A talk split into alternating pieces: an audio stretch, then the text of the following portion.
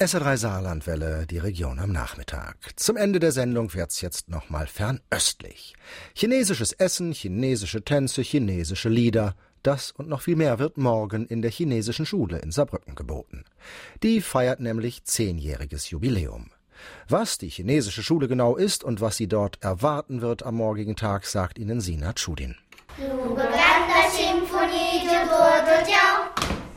Die Vorbereitungen für Samstag laufen auf Hochtouren. Die Kinder üben fleißig ihre Lieder und Tänze, die sie vorführen werden, natürlich auf Chinesisch.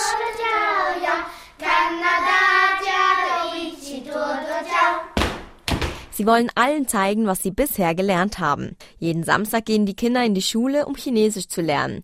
Aber die Schule nimmt nicht jeden auf. Mindestens ein Elternteil muss aus China stammen. Wieso, sagt Zon Pin-chen, stellvertretende Schulleiterin. Chinesisch lernen ist nicht getan, wenn man nur in der Woche nur zwei Stunden Unterricht nimmt. Man muss schon zu Hause Hausaufgaben machen. Und da ohne elterliche Hilfe können die das nicht bewältigen. Die Kinder sprechen also zu Hause neben Deutsch auch Chinesisch. Insgesamt gibt es fünf Klassen. Die jüngsten Kinder sind vier Jahre alt, die ältesten 17. Und dann geht's auch nicht weiter, denn wenn die normale Schule zu Ende geht, endet auch die chinesische Schule. Die Lehrer dort bringen ihnen aber nicht nur die Sprache bei, sondern auch die Kultur.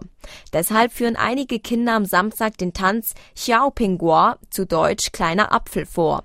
Dieser Tanz, der so ähnlich ist wie Zumba, ist in Asien momentan total angesagt. Es gibt Samstag aber auch was zu basteln, und zwar Glücksknoten.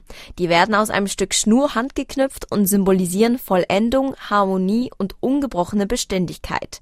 Und auch für Essen ist gesorgt. Zon Pin-chen, stellvertretende Schulleiterin. Das sind also chinesische Spezialitäten, so einmal diese Frühlingsrolle und das andere ist Baozi, also so Dampfnudel, dann so, so Hähnchengeflügel. Und um die chinesische Kultur vollständig nach Saarbrücken zu bringen, werden einige Kinder auch noch Chipao tragen. Das ist das traditionelle chinesische Kleid, das einen hochgeschlossenen Kragen hat und bis zu den Knöcheln geht. Ihren zehnten Geburtstag feiert die chinesische Schule morgen ab 10.30 Uhr auf dem Gelände der Friedrich-List-Schule in Saarbrücken. Die Region am Nachmittag auf SR3 Saarlandwelle.